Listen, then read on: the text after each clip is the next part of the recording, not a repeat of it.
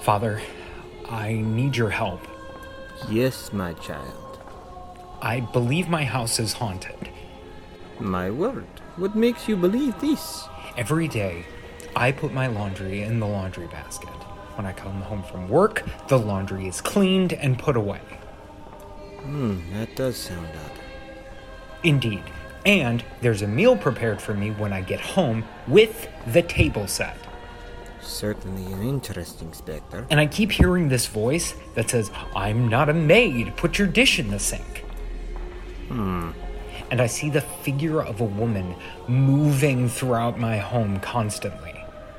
How long has this been happening? Why, nearly 10 years, Father. All right. Let me ask you something and be honest. Okay. Are you the kind of man who is so self absorbed that you've forgotten you've been married and have attributed all the things your lovely wife has done to be some kind of a specter?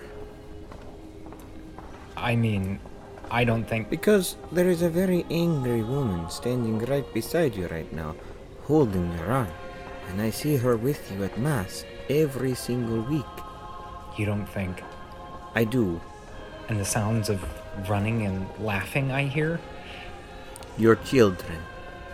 My goodness. Oh, that's a relief. I guess I don't have any issues after all. No, you definitely do. How about we step into this confessional, eh? Probably for the best.